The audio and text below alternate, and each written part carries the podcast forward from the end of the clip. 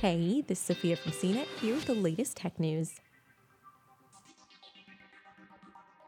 Betelgeuse is a gigantic red supergiant star that was the 10th brightest star in the sky as recently as 2019.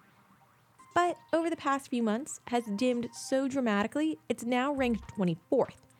And it has astronomers wondering if it might be ready to burst in a spectacular supernova.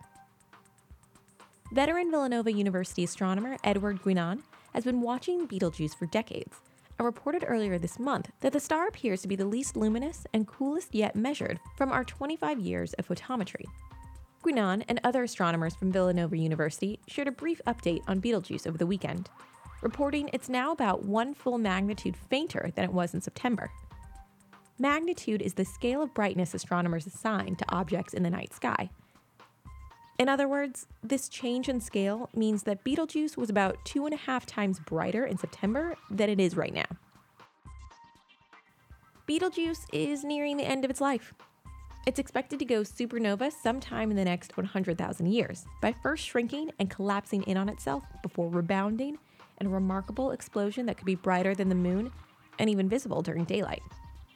The last time humans were treated to such a sight was the 17th century, the sudden fading of Betelgeuse could also have less catastrophic explanations, like a giant sunspot or clouds of stellar dust. Perhaps the most boring explanation of all is that the star is just doing its thing.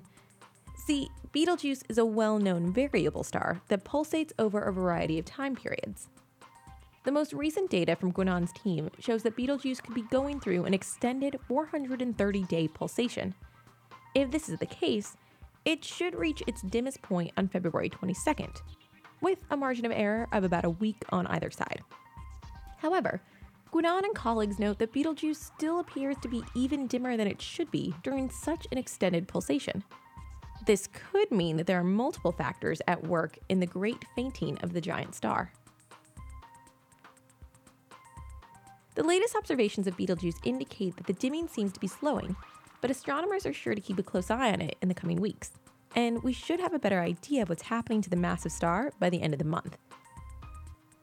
For the rest of us, because this is 2020, we can keep an eye on the superstar status by following the numerous and often humorous Beetlejuice Twitter accounts that have popped up.